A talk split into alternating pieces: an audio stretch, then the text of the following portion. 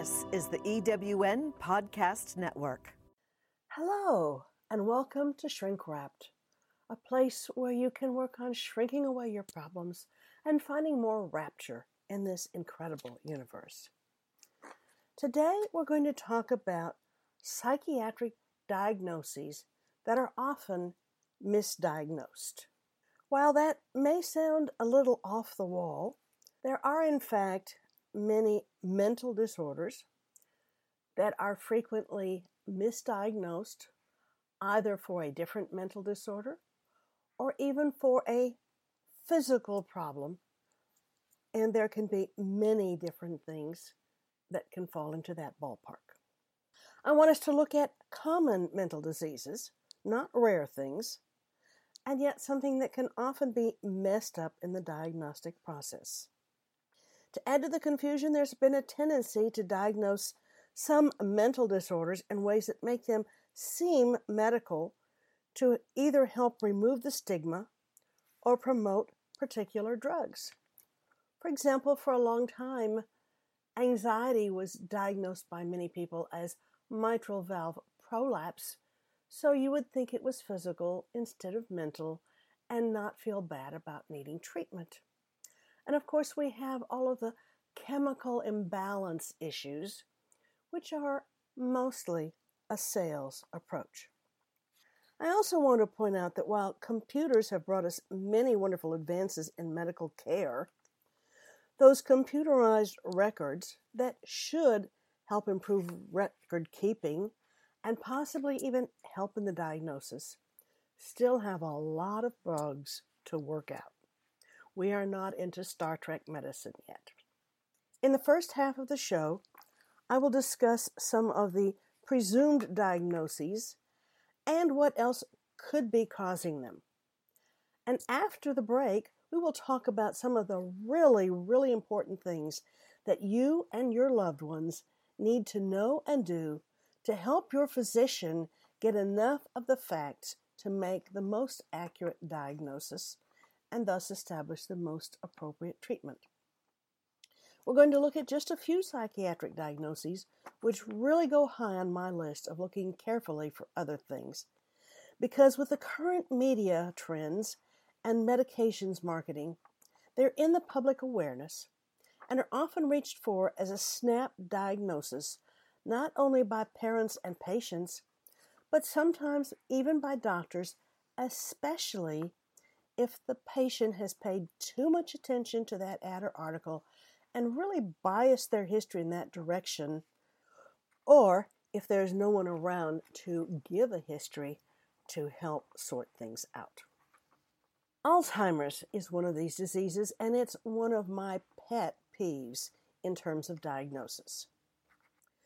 The trend has become to take anything that smacks of confusion and memory problems especially in someone who is older, and immediately label it Alzheimer's, despite the fact that the original diagnosis term referred to presenile dementia.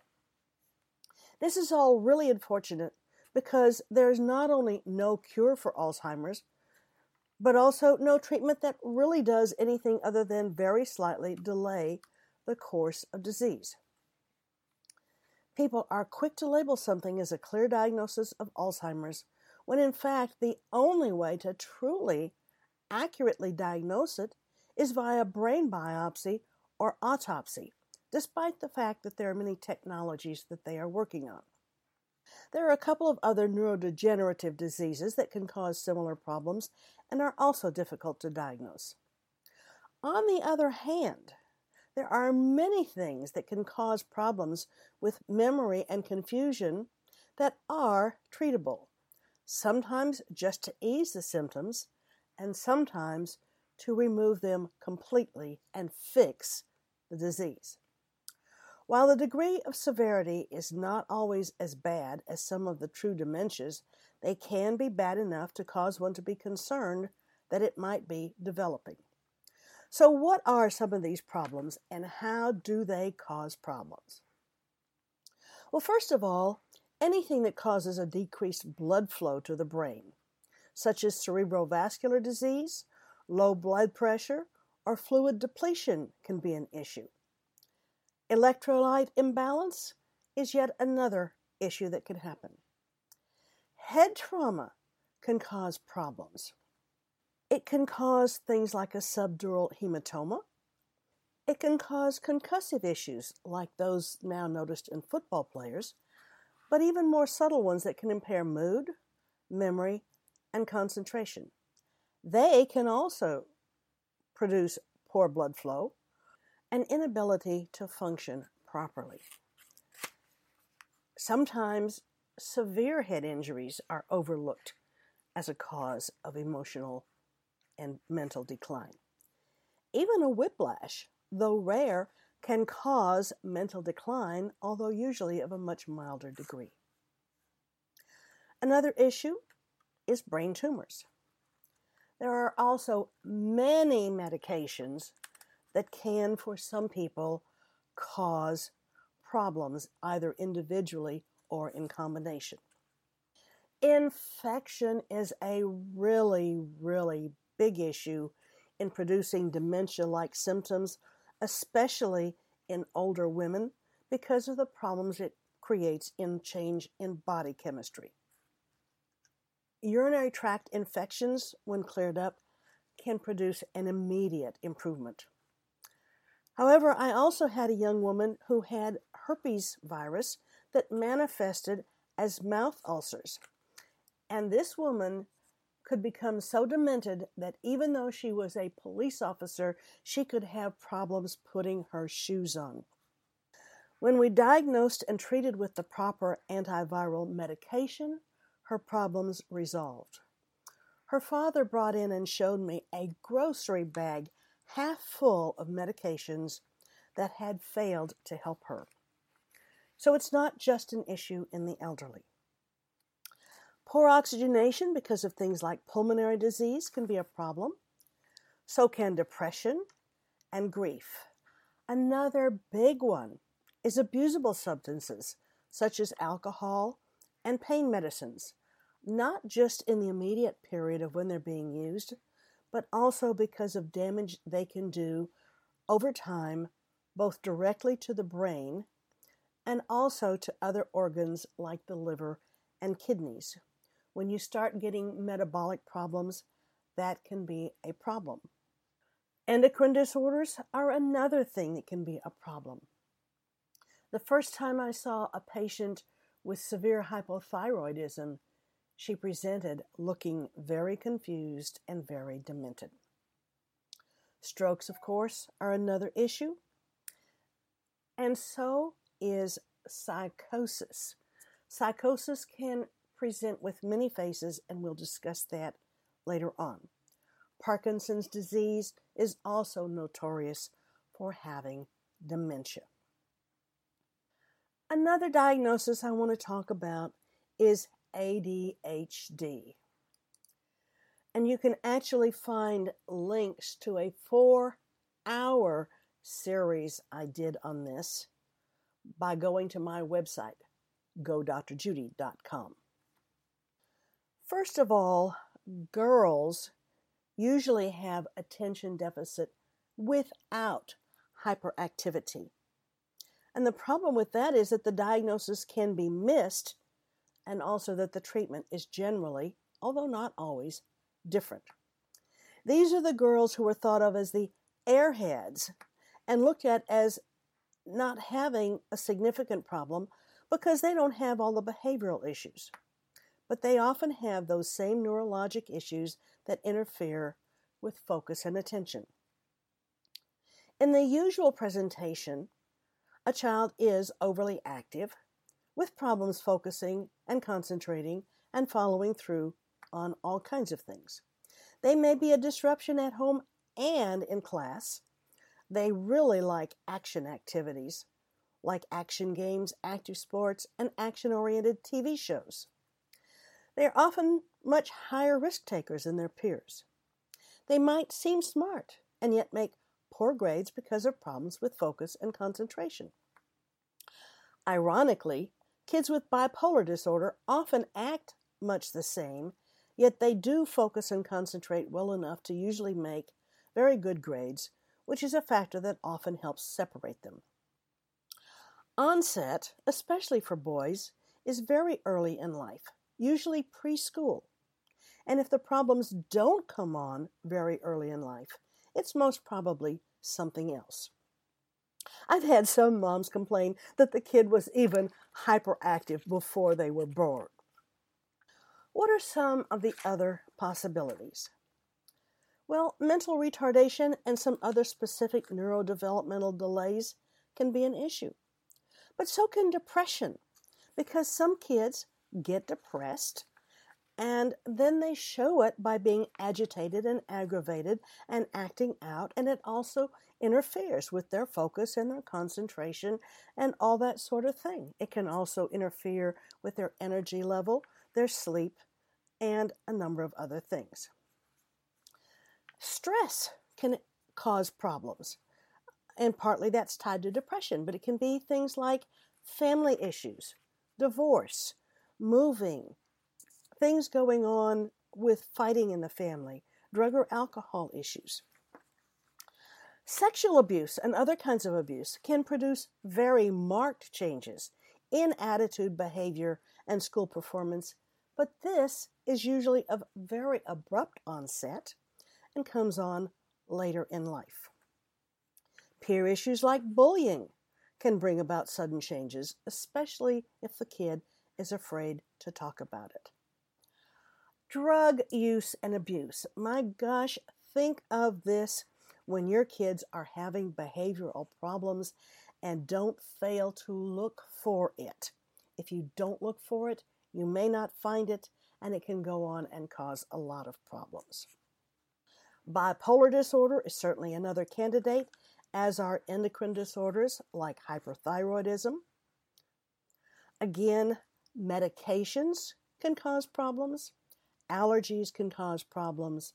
So can other medical illnesses, including head injuries and things like birth related injuries, infectious disease, and a whole array of other issues.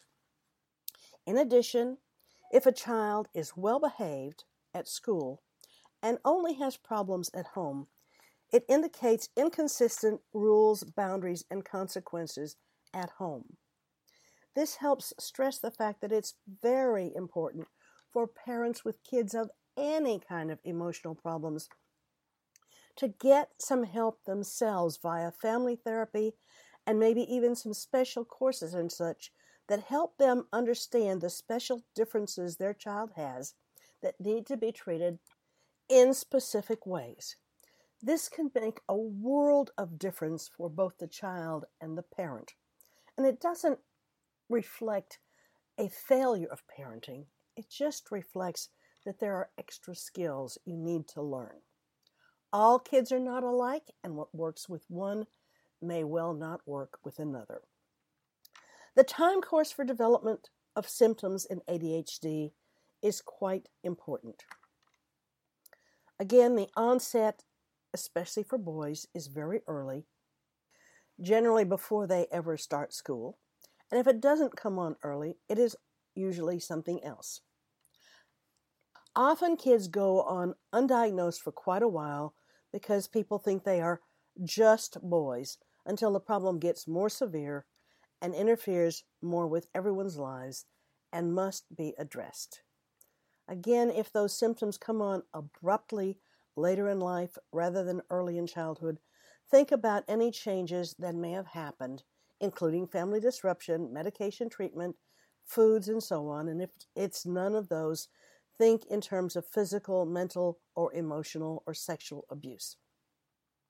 It's also, again, important to look for any history of head injuries and physical illnesses, especially infections that could affect the nervous system. Family history is also important, both for ADHD and for many of those other issues, such as bipolar disorder and depression because if someone in the family has it, it increases the probability for the kids and makes it more important for the parents to be looking at the whole situation. Again, onset in late elementary school or teens is not ADHD, but could be any of those other things and could also include things like rejection of a loved one, fights with peers, problems at school, and so on. Although I've had people that don't actually get diagnosed into adulthood, when one looks carefully back at their history, one can see that that pattern was actually there very early. Let's take a short break here, and when we come back, we will discuss some other issues that can be very significant problems. You're listening to the EWN Podcast Network. I'm Sandra Yancey, CEO and founder of eWomen Network. We invite you to listen to all of our EWN podcast hosts at ewnpodcastnetwork.com.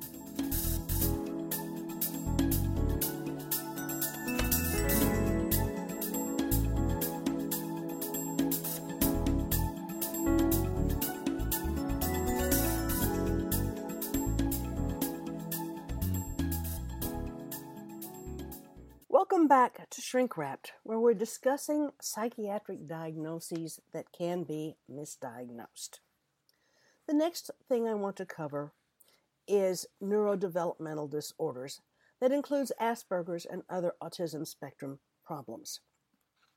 For whatever reason, Asperger's has tended to become a catch term in the minds of a lot of people for autism, or for neurodevelopmental delay, despite the fact that it is a very, very specific disorder. The whole issue of neurodevelopmental disorders is quite important, but it's also important to realize how many of them there are. There's been a lot of progress made both in identifying the many kinds of developmental delays and figuring out what is the appropriate therapy for a given specific delay. Nonetheless, for all of them, love, support, acceptance, and helping this person develop their particular strengths rather than criticizing their weaknesses is really critical. That is, of course, a great strategy to use with almost everyone, but is especially important with these kids whose gifts and or limitations may be in a narrower spectrum. In reality, each of us has our areas that are stronger and not so strong, even in the normal and very bright arenas. And finding and developing the best talents is really important. So, what are some of the specific learning disorders? There really is a very wide array of them.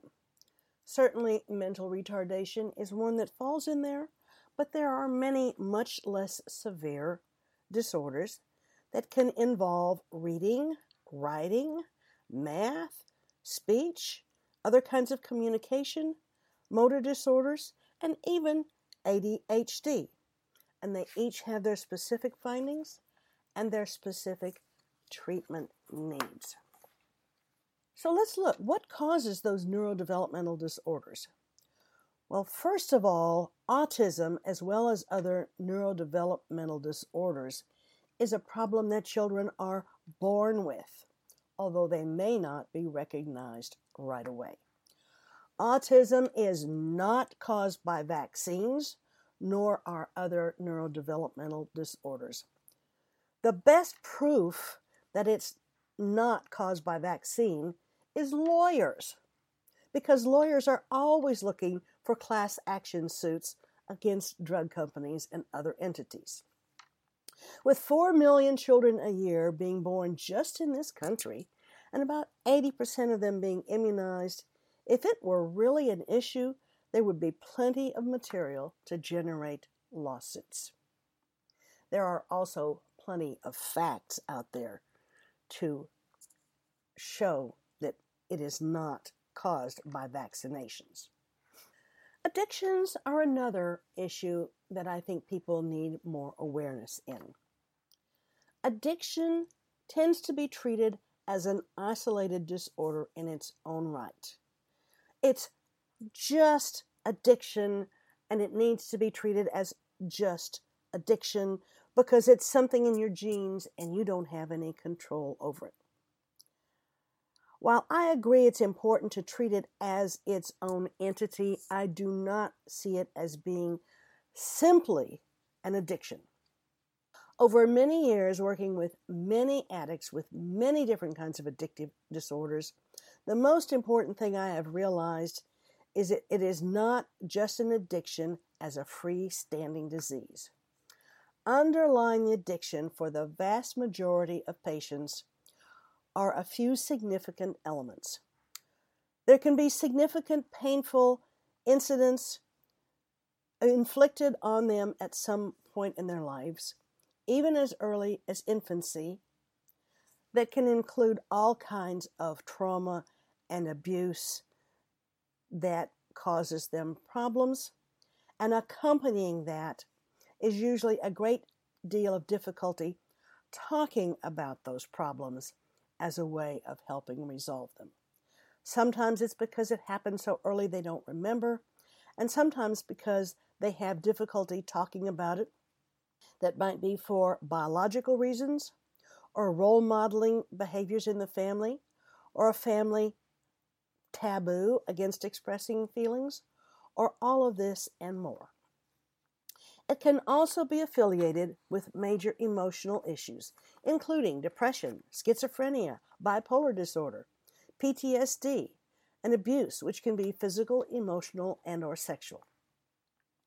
If a person in addition has any significant physical illnesses or mental issues in addition to the addiction, it just complicates the whole ability to diagnose and treat but all of the issues must be addressed.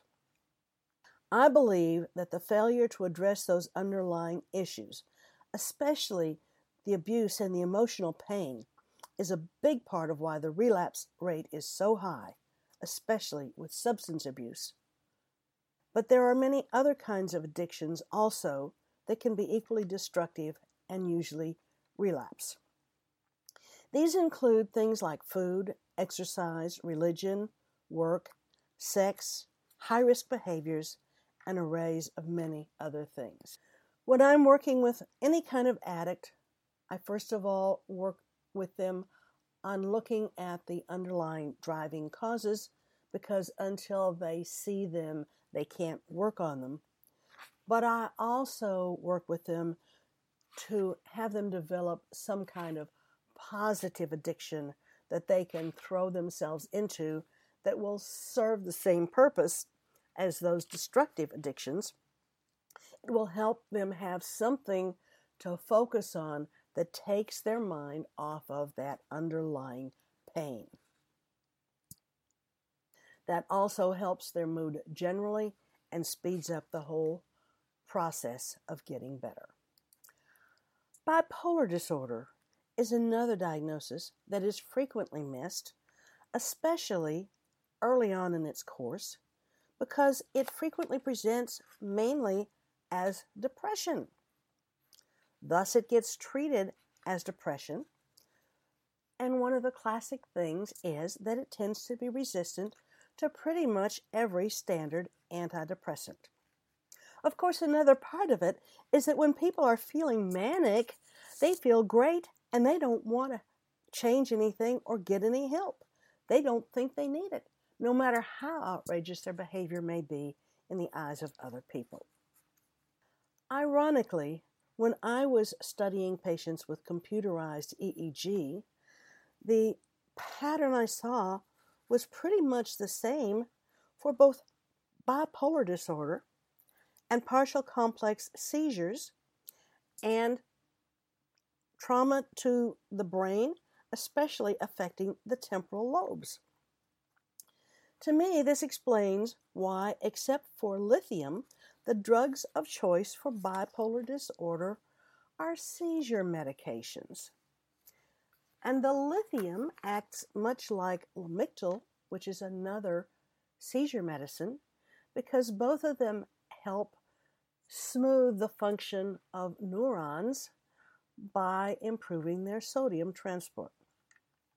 Now, they don't have the classic seizures that people might think of, the grand mal or even the petit mal, but they will have increased areas of electricity in their brain that fluctuates over time. And as with classical seizures, it can be provoked with stressors, and it does definitely affect their mood and behavior.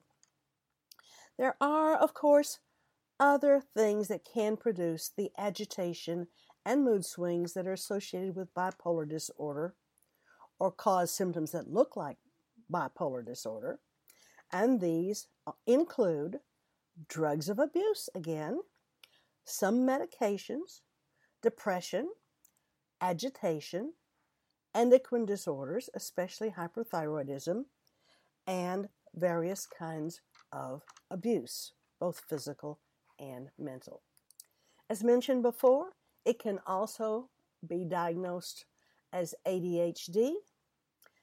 And for me, one of the separating factors is that when I give somebody a trial on a stimulant medication and they get worse, I want to immediately think about bipolar disorder as an option. And just because a child is young does not mean they cannot be developing bipolar already. Family history is very important here as well, because if your parent has it, you have a higher probability. The last diagnosis I want to discuss is major depression. Certainly, depression can have its own biological roots that pretty much mandate treatment with medication. But there are other things that can be related to not only how we're raised, but all kinds of other stressors that can arise in life and that must be sorted out through therapy if you really want to help them. A real issue here also, though, is that there's a very wide array of medical illnesses that cause depression all on their own or can cause a problem with a person getting depressed because they have that illness. Open heart surgery, for example, is notorious for bringing on depression. There are many things which can look like depression and yet are caused by other issues and will respond to the appropriate treatments, but frequently don't get a lot of response to antidepressants. These can include endocrine disorders, head injuries, brain tumors, allergies, medication reactions, electrolyte imbalances, change of life circumstances, such as major moves disrupting a lifestyle, job loss, grief, serious financial changes, retirement or growing older, and even feeling like a, having a lack of purpose in life. It's also important to recognize that for many high pressure career people, especially men, depression or depression like issues can manifest with what we call depressive equivalents, like declining performance at work, declining attendance at work, change of involvement with the family, development of physical symptoms or illnesses, or even substance abuse, and loss of interest in normal activities. They may not even show the more typical issues of feeling depressed, like weight changes or sleep changes. Part of that is the pressure to keep that stiff upper lip while attending to the job and all of the requirements of those jobs. And in the case of men, it's also part of the socio-cultural training against expressing feelings. There is one other issue, and that is the issue of schizophrenia.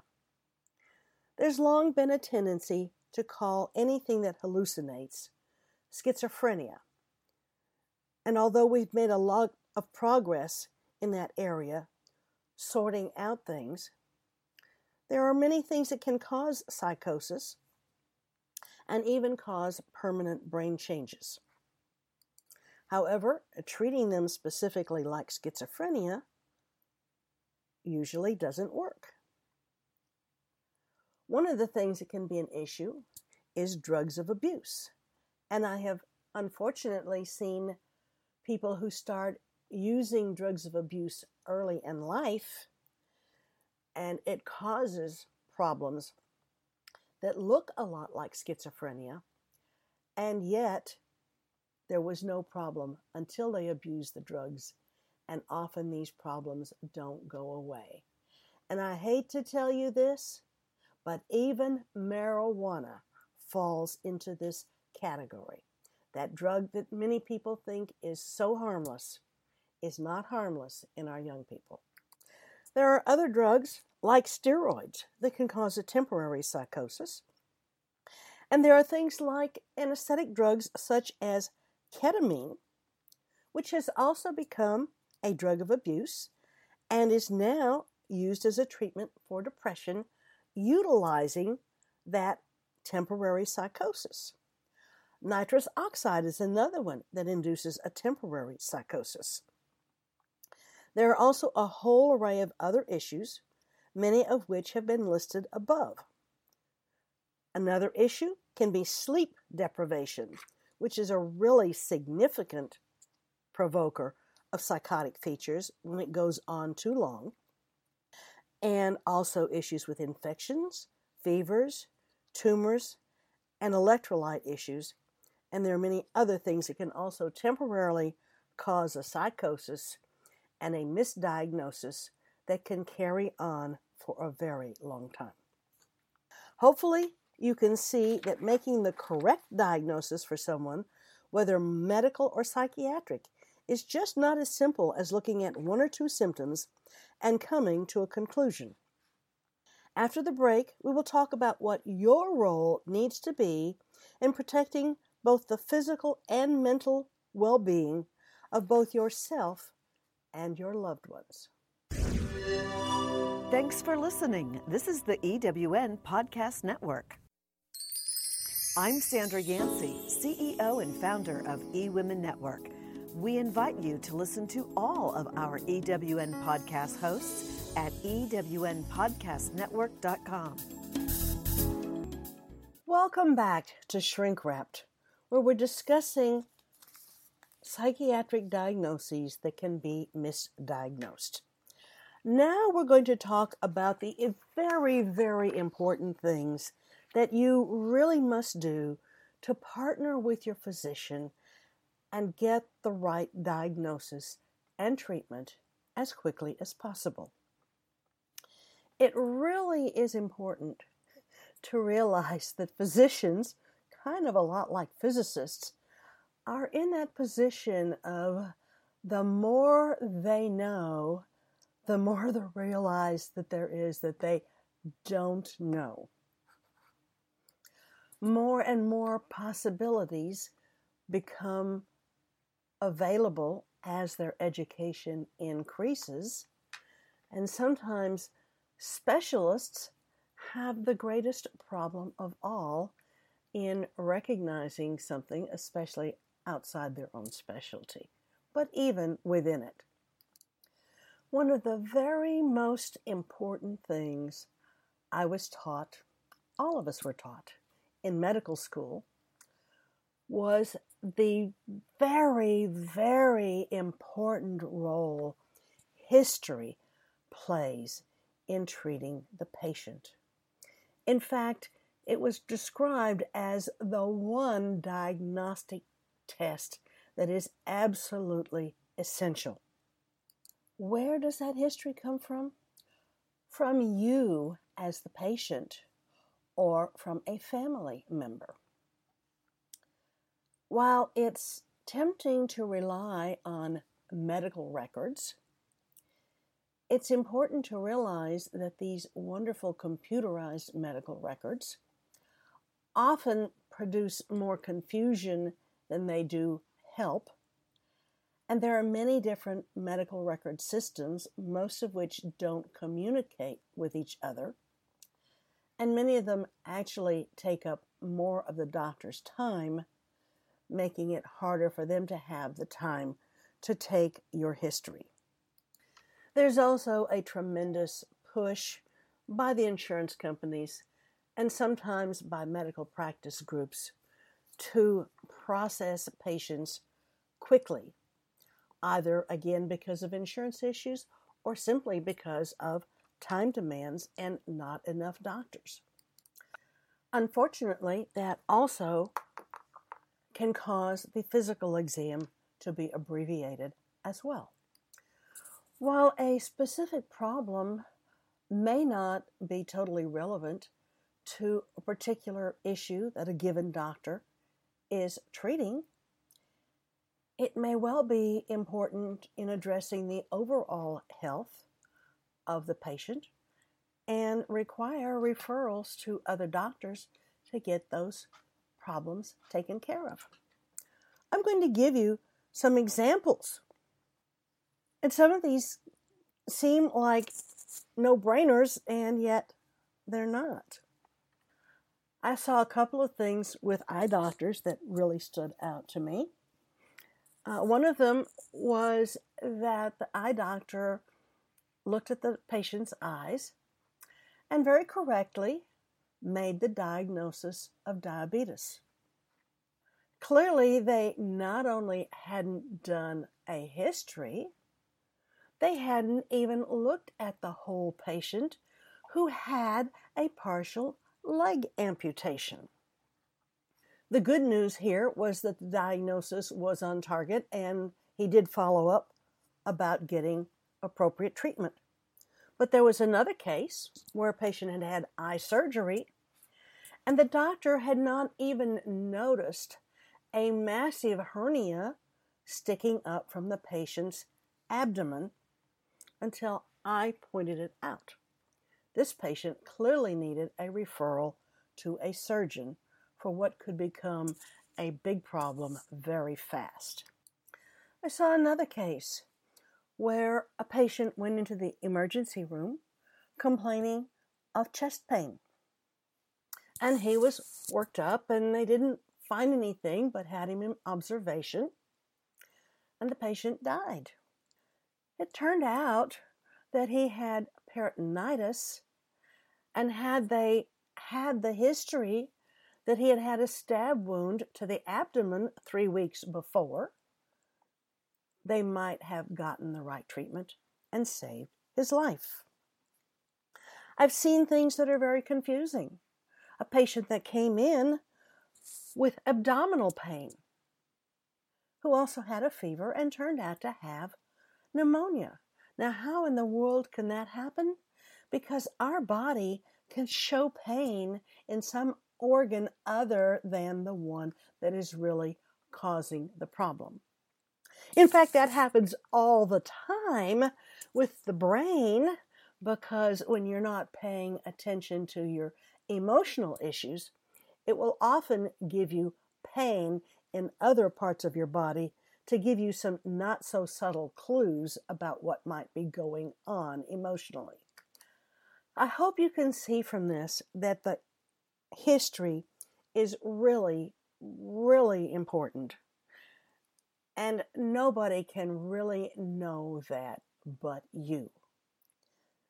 You need to not only know it, but you do well to write it down and to keep copies of important records that you can share with the doctor. I've certainly seen situations where even that caused a doctor to question what was going on. And sometimes that's an appropriate thing for doctors to do because there may have been a misdiagnosis. The point here is that it's very, very important for you to be a part of your own treatment team by paying attention to what's going on in your body when and informing the doctor.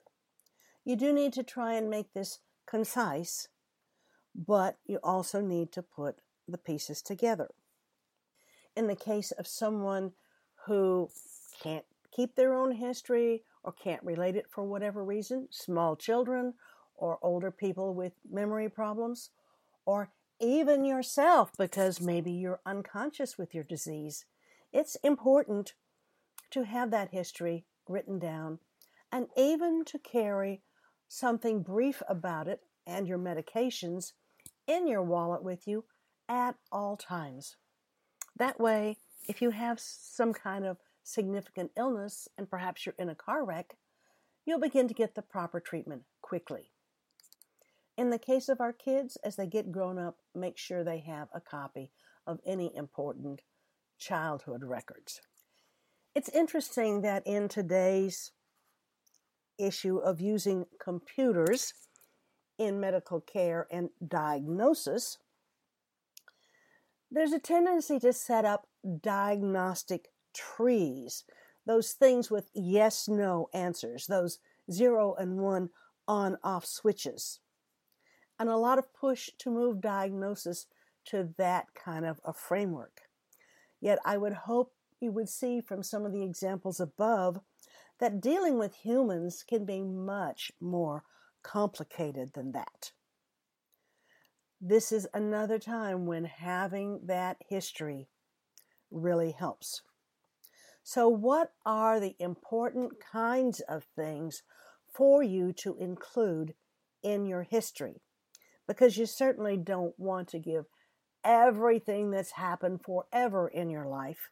You want to be focused on what's going on with you that's a problem right now.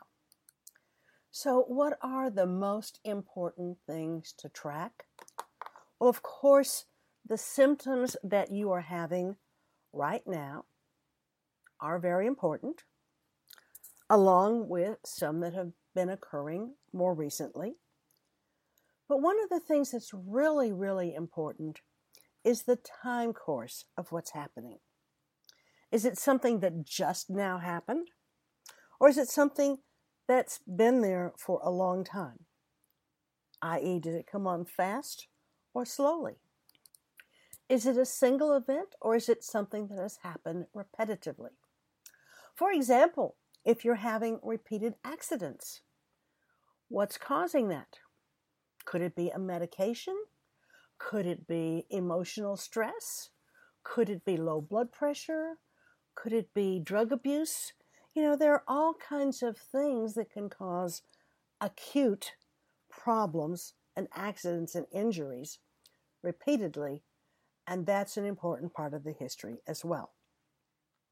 It's important to know what other diseases, both mental and physical, are going on. It is critical to know all of the medicines you are taking from all of your doctors, not just some of them? And also, have there been any medication changes? And if so, what were they and when were they?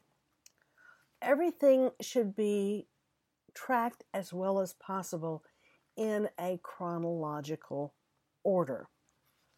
A good example of this is that Ebola case that appeared at Presbyterian Hospital a couple years ago.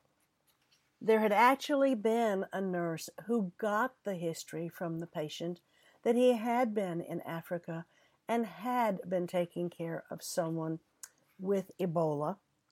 But because the doctor didn't get that history, possibly because of those computerized records, and because the patient's symptoms weren't typical of anything other than a viral disease, the accurate diagnosis was missed and it affected not just that patient, but hospital staff as well.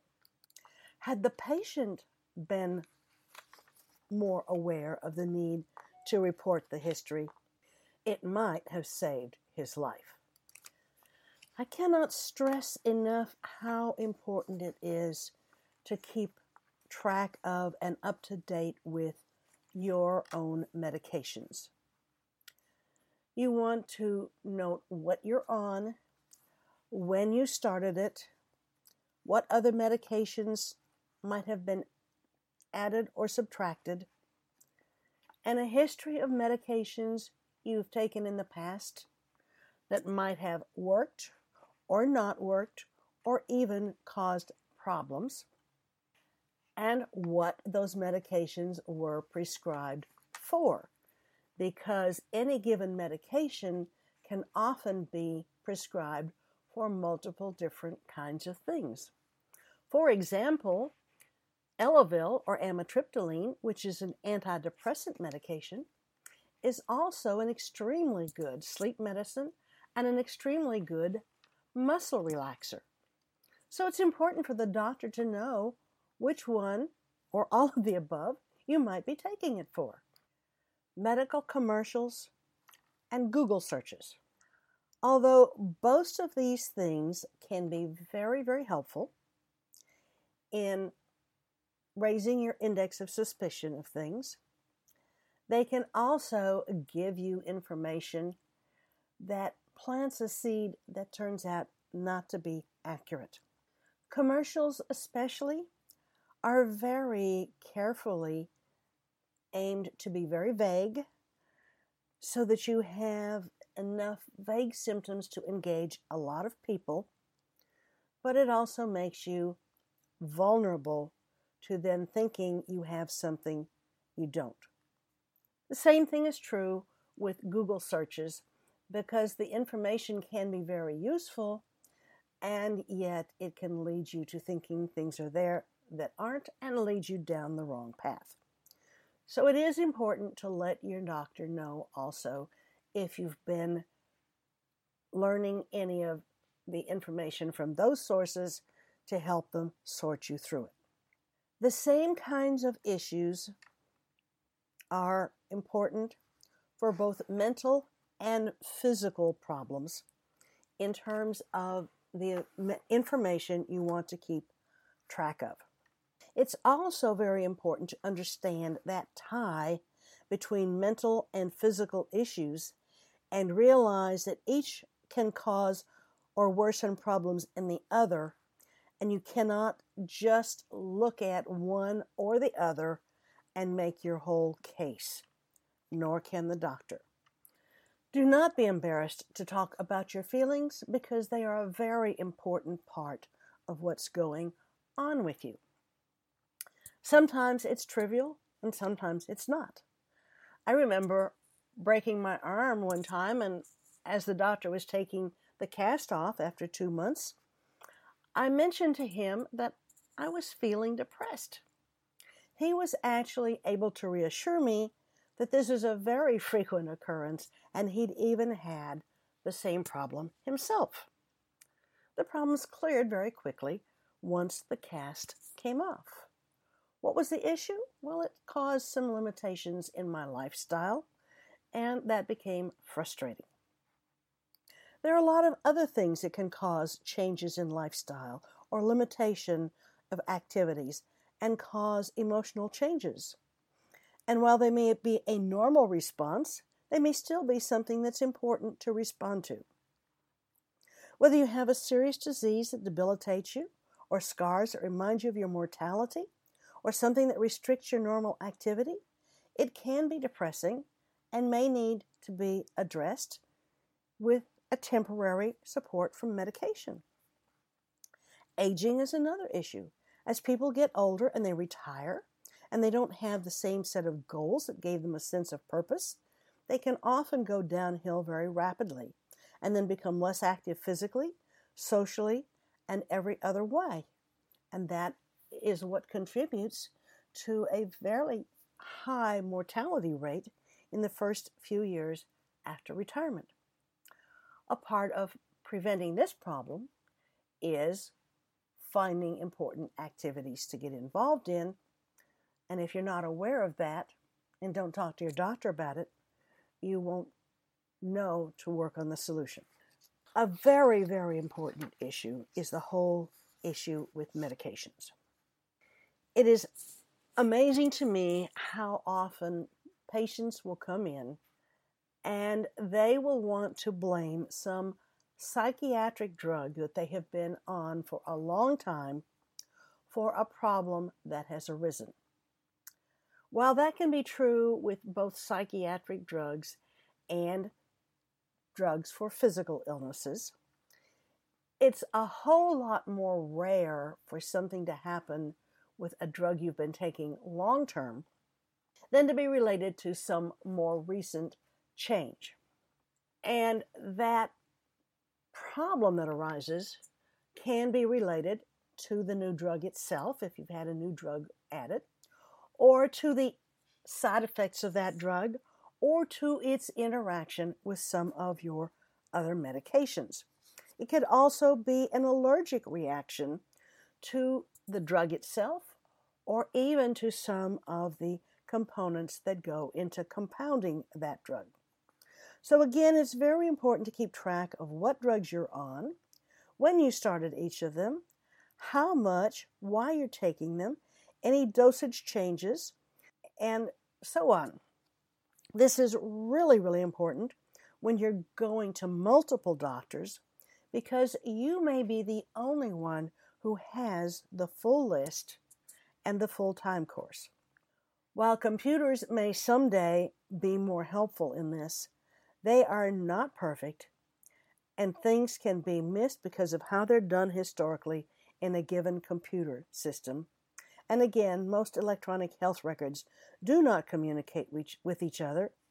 So, communicating between doctors who are using different systems is often not only not effective, but can be downright difficult. Even though my own office was computerized, I always keep a paper record because it can be much easier than searching through the computer program. And of course, sometimes computer records go down and then you don't have access to the information. If you don't think that's important, think about the hacking that took place recently that shut down entire hospitals who could not deal with patients without the computers and the absence of past records to help them. So, in summary, it's really, really important for you to see yourself as an important team player with your doctor. And the most important part of that is you keeping a history of your illness. When it came on, how long ago, what were the symptoms? Has there been any change? What medications have you been on? What other doctors have you gone to? And any other information that might be relevant as we've talked about before. So I hope this has been very helpful to you. We will be back next week discussing women and the need for them to step into their power. For now, this is Shrink Wrapped, bidding you a wonderful day in this wonderful universe. Thanks for listening. This is the EWN Podcast Network. I'm Sandra Yancey, CEO and founder of eWomen Network. We invite you to listen to all of our EWN podcast hosts at ewnpodcastnetwork.com.